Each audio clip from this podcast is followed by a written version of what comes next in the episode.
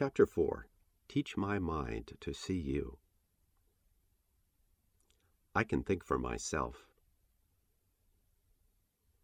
Quote, Do not conform yourselves to this age, but be transformed by the renewal of your mind, that you may discern what is the will of God, what is good and pleasing and perfect. Unquote. Paul wrote this to the first generation of Roman Christians, but he could just as easily have been talking to us.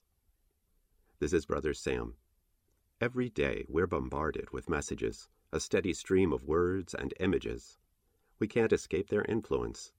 Even when we don't consciously adopt them, we can unconsciously absorb them.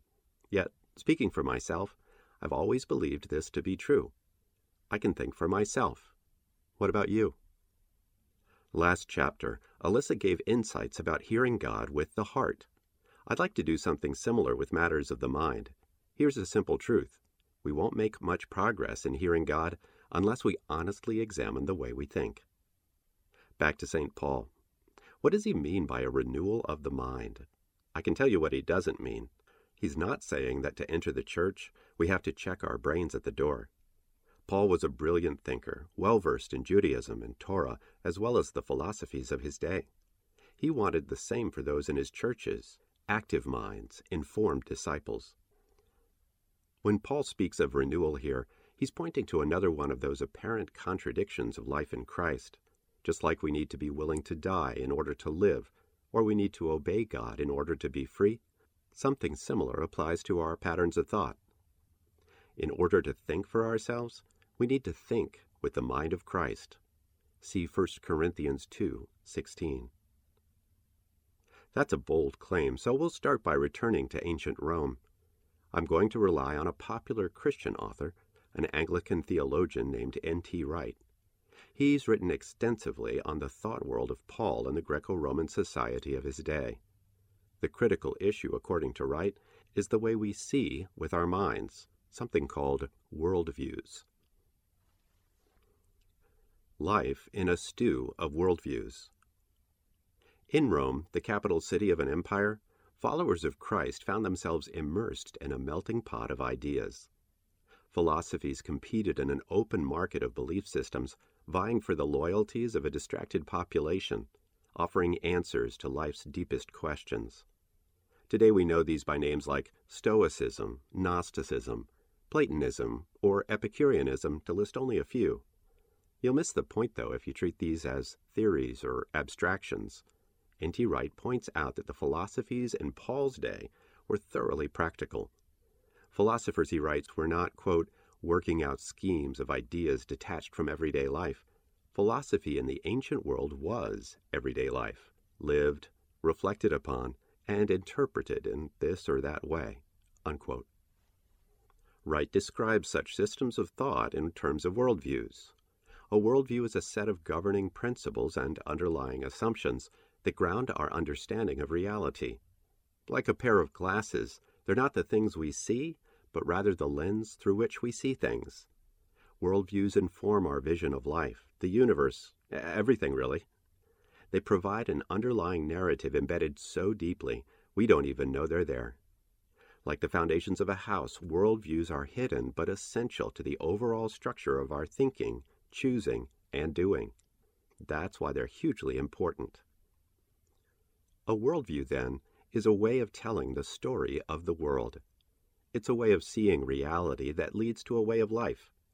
Each worldview in ancient Rome presented itself as an all encompassing drama and invited people to see themselves as characters in the unfolding narrative. Think about it. When you're surrounded by so much complexity, there's something very appealing about the simplicity of a story.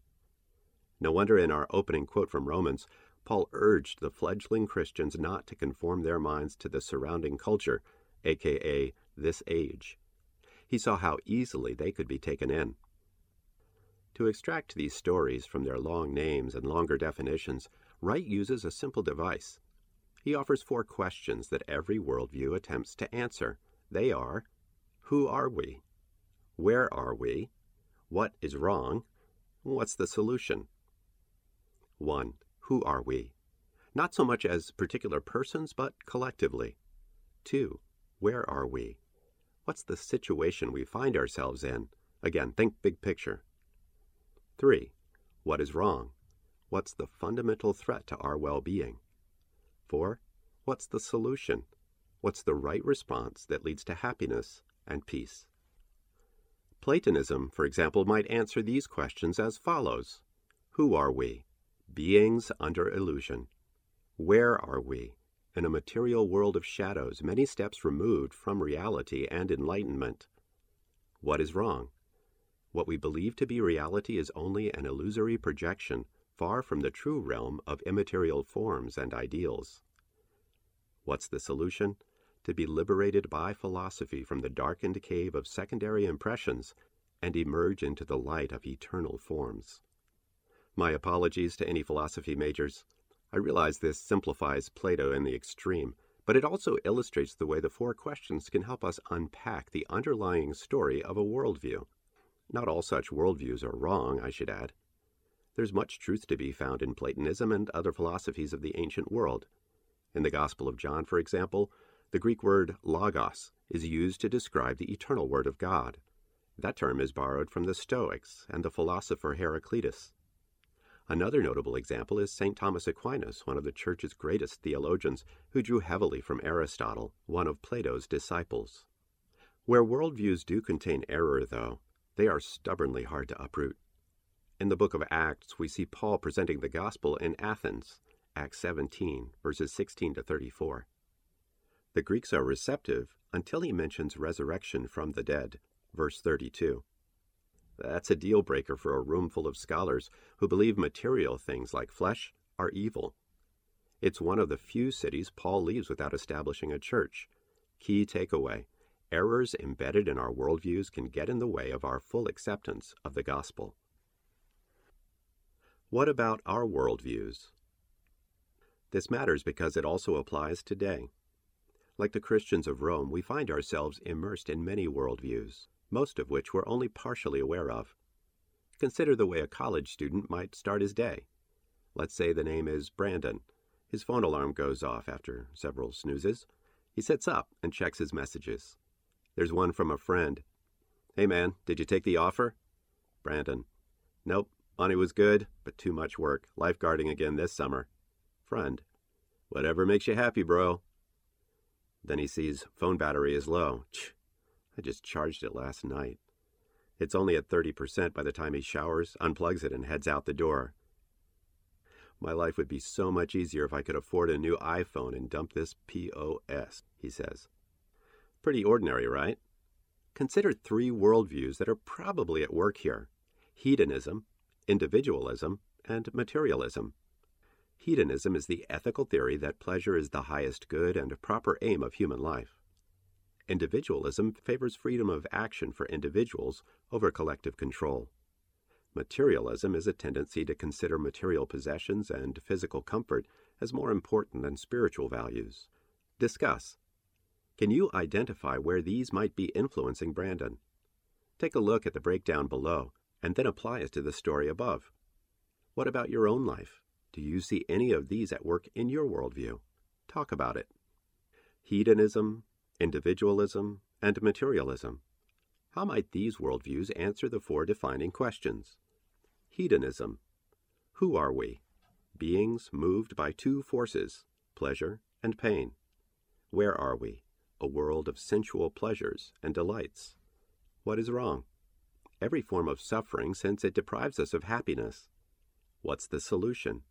maximize every pleasure, and avoid every type of pain. Individualism. Who are we? Autonomous beings, that is, beings capable of total self determination. Where are we? A world in which one is either an authority or is under authority. What is wrong? Authority itself. What's the solution? for people to reject every form of external control, whether it's government regulation or church authority or corporate manipulation. When we're all free to choose what's best for ourselves without any such oppression, there will be true peace in the world. Materialism. There are various kinds. We'll stick to the type illustrated above. Who are we? material beings who find comfort and happiness in tangible things that our physical bodies can experience, things we can see, understand, handle, and use. Where are we? A material world made accessible to us through a global economy unlike anything history has ever known. What is wrong? We can't always get the goods, services, and information we want or need to find satisfaction in life. What's the solution? More access to goods and more wealth by which to acquire them. Looking over the answers, you might be saying, That's crazy. I don't believe these things. But if you go back to the definition of a worldview, that like a pair of glasses, it's not something you look at, but something you look through, you start to understand better how such systems of belief influence us. They hide in plain sight, so close to us that they color our vision of the world without our knowing it. The only way we recognize them is by analyzing our behaviors to uncover the underlying beliefs that drive them. When we honestly ask ourselves, What makes me think this is true? We begin to recognize the worldviews at work in our lives. An example of this in my own life is utilitarianism. This is a modern philosophy that sounds pretty good on the surface. Utilitarians hold that an action is right insofar as it promotes happiness, and that the greatest happiness of the greatest number should be the guiding principle of conduct. It's the belief that the value of anything, products, services, even people, is measured by usefulness insofar as it produces happiness. I had no idea how much this worldview influenced me. I discovered a hidden belief that my value was found primarily in what I could do and how much I could produce. It's not like I consciously thought these things. I didn't wake up one day and say, I think I'll be a utilitarian. Rather, I acted out of unspoken assumptions, feeling like I couldn't be loved unless I was accomplishing something significant in my life. Have you ever felt this way? Discuss the ways you see these worldviews influencing yourself and the people around you. Where do these influences come from? Worldviews are like wet on a sponge, surrounding, soaking, saturating. We can't escape them. They work on us through our friends, family, and social networks. Even when we name them, know them, and identify their influence in our lives, we're never totally free of them. Our only hope is to put something stronger in place that can hold its own against these competing claims on reality. We have to put on the mind of Christ. Discuss. How can we combat worldviews that are contrary to the gospel when we don't always realize we're being influenced by them? a Christian worldview. When Paul wrote his letter to the Romans, he understood these things. He knew the only defense against the crush of conflicting worldviews was a firm grasp of the gospel. Our modern biases can blind us to just how subversive this is. We tend to think of religion merely as part of our lives, like a certain set of rituals and beliefs we're free to choose and practice. Religion in ancient Rome, if we can even call it that, was an all encompassing declaration of loyalty. There was no separation of church and state. The state was the religion, and Caesar was God. To reject that worldview wasn't a choice, it was open rebellion. When Paul says Jesus is Lord, in Greek, Kyrios, see Romans 1 4, he's adopting the title reserved exclusively for Caesar. He's declaring the arrival of a new king and a new kingdom He's not offering Jesus as one option among many. He's saying, declare allegiance to the one true Lord or remain a slave to the lords of this world. N.T. Wright explains, quote, If all this sounds like a recipe for social and cultural upheaval, we are on the right track. As the stories and acts will testify, and as Paul's letters will emphasize, anyone propagating this kind of subversive message will be the target of scorn, anger, and violence. It wasn't too long on his first missionary journey before Paul would face all three. Unquote. The Christian worldview, then, is subversive. It's a way of telling the story of the world that supplants other worldviews. How does Christianity answer the four worldview questions? Again, I'm relying on Wright, who offers some helpful contrasts. He writes, Who are we? We are humans made in the image of our Creator. We have responsibilities that come with this status. We are not fundamentally determined by race, gender, social class, geographical location, nor are we simply pawns in a determinist game. Where are we? We are in a good and beautiful, though transient world, the creation of the God in whose image we are made. We're not in an alien world as the Gnostic imagines, nor in a cosmos to which we owe allegiance as to a God, as the pantheist would suggest. What is wrong? Humanity has rebelled against our Creator and God. This brought about a cosmic dislocation between the Creator and the creation, and the world is consequently out of tune with its created intention. What is the solution? God has acted, is acting, and will act within His creation to deal with the weight of evil set up by human rebellion and to bring this world to the end for which it was made, namely, that it should resonate fully with His own presence and glory. This action, of course, is focused upon Jesus and the Holy Spirit. By contrasting Christianity with other worldviews, we're not claiming they've got it all wrong. No, the problem is that even when they get it right, they offer only partial answers at best. Only Christianity gets to the heart of the matter, the real problem in our world human rebellion in the form of sin, and the fact that we're unable to remedy this on our own. As Christians, we believe that we are sinners who have been redeemed, bought at a great price by the sacrificial death of Jesus Christ. His resurrection and ascension to the Father has opened the way for the coming of the Holy Spirit. When we reject sin and confess Jesus as Lord, we don't merely become members of a group. Through baptism, we are united in the body of Christ, and the full power of the Holy Spirit flows in and through us to bring the kingdom of God into the world right here, right now. Other worldviews might point out problems and possible solutions. Only the Christian worldview comes with power for lasting transformation. Let's put this to work. How does a Christian worldview answer my utilitarian tendencies? By rooting me deeply in the truth that I am made in the image and likeness of God, with value that isn't governed by my accomplishments. Can you see the difference? I'm not just saying that way of thinking is wrong. I'm supplanting the lie with truth. And when I call on the name of Jesus in the power of the Holy Spirit, I overthrow that utilitarian worldview. In Jesus' name, I reject the lie that I can earn God's love by anything that I do. By the power of the Holy Spirit, I accept the truth that I am created good and loved for who I am. Amen. Call this to mind the next time a bad grade or poor performance on the playing field leaves you feeling not merely disappointed, a legitimate response, but totally worthless, which is a lie. Father, thank you for loving me and giving me worth that doesn't depend on my success. Amen. How do we take on the mind of Christ? Maybe when it's laid out like this, the Christian worldview sounds too familiar. I've heard all this before. It's nothing new.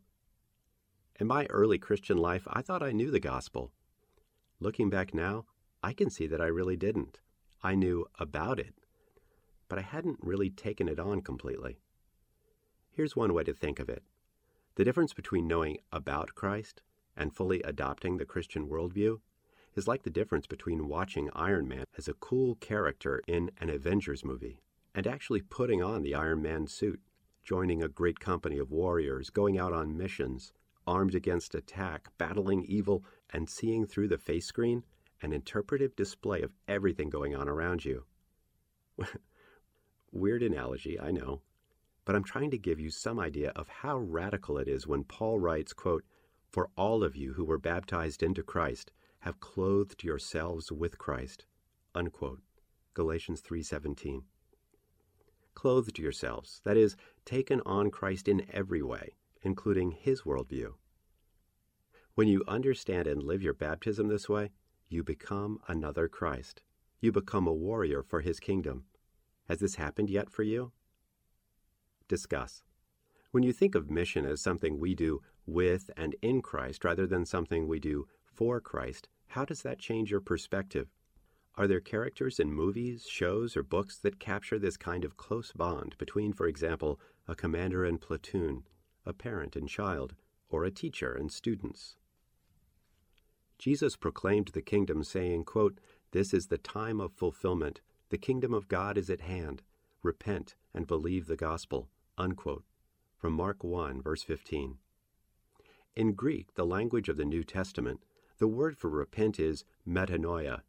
Meta means go beyond, transcend, or transform. Nous means mind. The Lord isn't using these terms the way we think of them today. He's not proposing a casual redirection like, I was going to the rec center, but I changed my mind. Jesus is talking about a total reorientation, not only of the way you think, intellect, but of your whole person, heart, soul, mind, and body. This is the internal revolution that enables us to hear God in a completely new way. No longer is He one voice among many in our heads. When God speaks, His words stand out with greater clarity and power because the Holy Spirit dwells within us. So Paul writes, quote, We have not received the Spirit of the world, but the Spirit that is from God, so that we may understand the things freely given us by God. And we speak about them not with words taught by human wisdom, but with words taught by the Spirit, describing spiritual realities in spiritual terms. Now the natural person does not accept what pertains to the Spirit of God, for to him it is foolishness, and he cannot understand it, because it is judged spiritually. The spiritual person, however, can judge everything, but is not subject to judgment by anyone. For who has known the mind of the Lord so as to counsel him? But we have the mind of Christ. Unquote. 1 Corinthians 2, verses 12 to 16. How do we take on the mind of Christ? Jesus has already said it himself. We repent. But with a better understanding of worldviews and the work of the Spirit, this starts to make more sense. Jesus isn't saying stop doing this or that bad thing. He's saying, let me bring you into a completely new way of seeing and understanding reality. Doesn't this change everything? It's not, get your act together or you can't be with me. He's saying, allow me access to all of your life and I will transform you from within. You'll never see the world the same way again. I only need your permission. So, what are we waiting for? Seeking the Mind of Christ. As with previous chapters, we conclude by bringing this to prayer. Below are seven common worldviews we come in contact with almost every day. Since we're so used to them, we probably pay very little attention to the ways they influence our thinking. We need a strategy for holding them up to the light of the gospel. The simple approach offered here comes with an important caution. When seeking the mind of Christ, make sure the voice you hear is coming from the heart of Christ. Why this caution? To engage with our worldviews is to engage in spiritual battle. If the evil one can't keep us from recognizing his lies, he changes tactics and tries to discourage us. Some of these worldviews will hit close to home, and when we see them in ourselves, the enemy will want to make us feel accused and condemned. That's not the voice of the Good Shepherd. The true voice of the Lord comes from a place of hope and strength. Even when He convicts us of the need to repent and uncovers worldviews we need to change, His word is always constructive and upbuilding. Quote, Learn from me, He says, for I am meek and humble of heart. Unquote. Matthew 11, verse 29. The following four steps can be used to reflect on any part of the Christian life, but here we'll use them to invite Jesus to speak into our worldviews. They are acknowledge, relate, receive, and respond. Acknowledge. Name it. Go through the list below and use the questions provided to see if that particular worldview is at work in your own life. Relate. Bring it to the Lord in faith. Resist the impulse to fight it or fix it. Instead, take it to the Lord in prayer. Receive. Allow Jesus into it. Ask for his mind on it. Listen for the voice of the Good Shepherd and let him speak to you with clarity and conviction. Don't try to figure it out, but invite the Lord to lead you. For example, he may call to mind a passage of Scripture that brings light to the situation. Respond. Approach it anew in Christ. Decide which area of your life the Lord is gracing you to make positive change. Let Him guide you so it doesn't feel like you have to work on everything at once. There is a time and a season for every stage of this deep metanoia. You ready? Seven common worldviews. Some of these you've heard before, but now we'll walk through them more slowly and prayerfully. Number one, individualism. Definition the habit or principle of being independent and self reliant.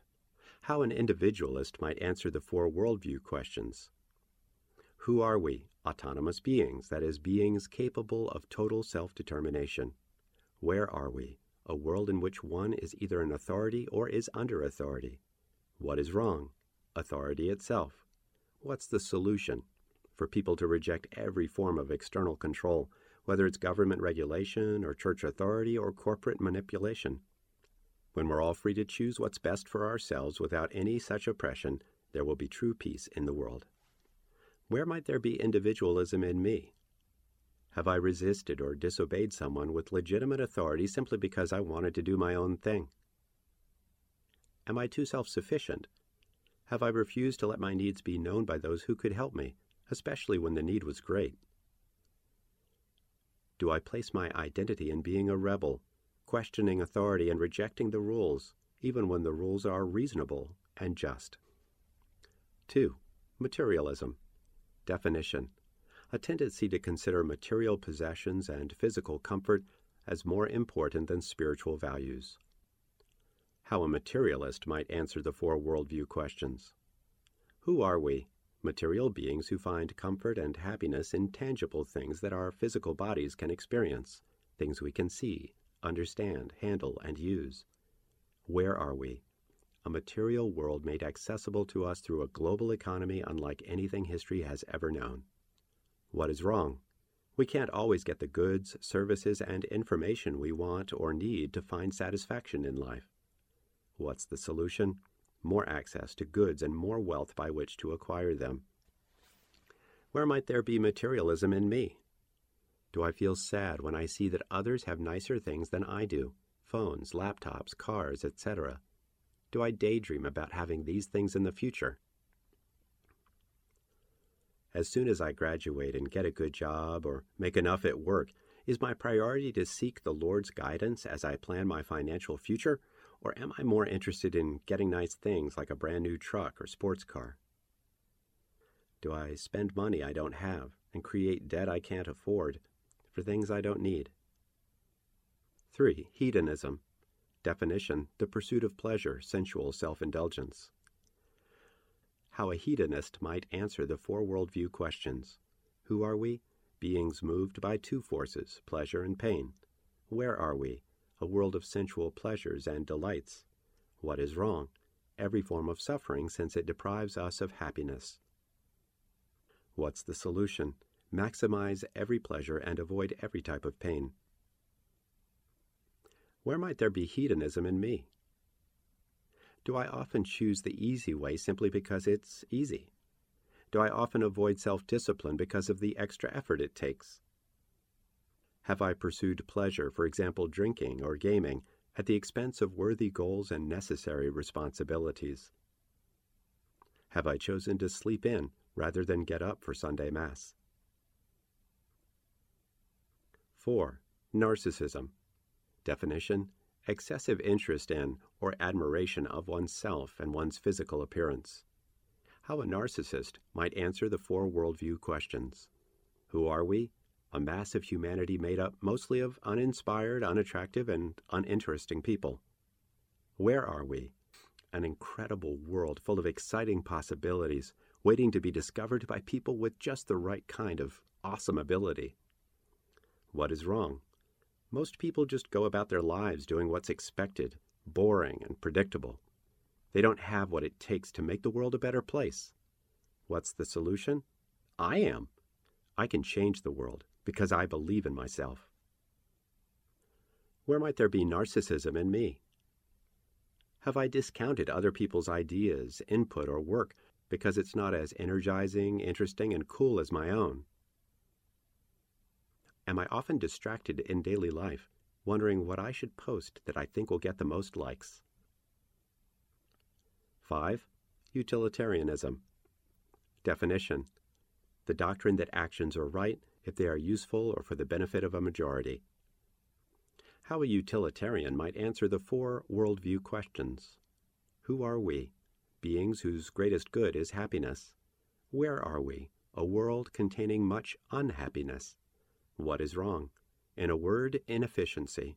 Unproductive activities that don't maximize happiness. What's the solution? Minimizing or eliminating everything and everyone that is unproductive. Where might there be utilitarianism in me? Have I made productivity and achievement the measure of my value as a person? Do I let myself feel completely worthless when I don't perform well? Do I find prayer and worship difficult because I believe they don't really accomplish anything? Do I value relationships primarily to the extent they provide me with some personal benefit? 6. Syncretism. Definition the amalgamation or attempted amalgamation of different religions, cultures, or schools of thought.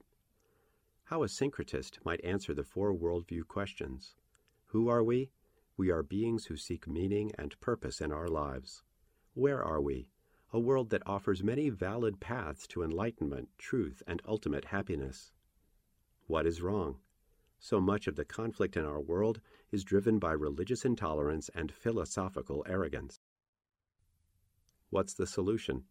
For people to understand that God or truth or love is too big to fit into any single religion or philosophy, and that we will learn to coexist once we realize that our differences don't really matter. Where might there be syncretism in me?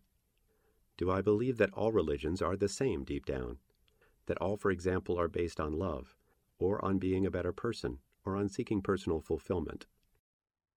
Do I think that when Jesus says, judge not, he means that we should never criticize or disagree with other people's beliefs? 7. Relativism. Definition The doctrine that knowledge, truth, and morality exist in relation to culture, society, or historical context, and are thus not absolute. How a relativist might answer the four worldview questions Who are we? autonomous, self defining beings who decide for ourselves personally what is true and good. Where are we? A world whose meaning comes from the people in it. What is wrong? People often make negative judgments about the beliefs and lifestyles of others. What's the solution? Reject absolute truth. Leave people alone to define truth in whatever way is meaningful to them, so that no one can be judged negatively. Where might there be relativism in me? Do I approve of and affirm people's choices even when they violate God's commandments? Am I unwilling to speak of Jesus and the gospel kerygma as something that's true for somebody else and not just true for me? Acknowledge, relate, receive, and respond. Acknowledge, name it. Relate, Bring it to the Lord in faith. Receive. Allow Jesus into it. Ask for his mind on it. Respond. Approach it anew in Christ.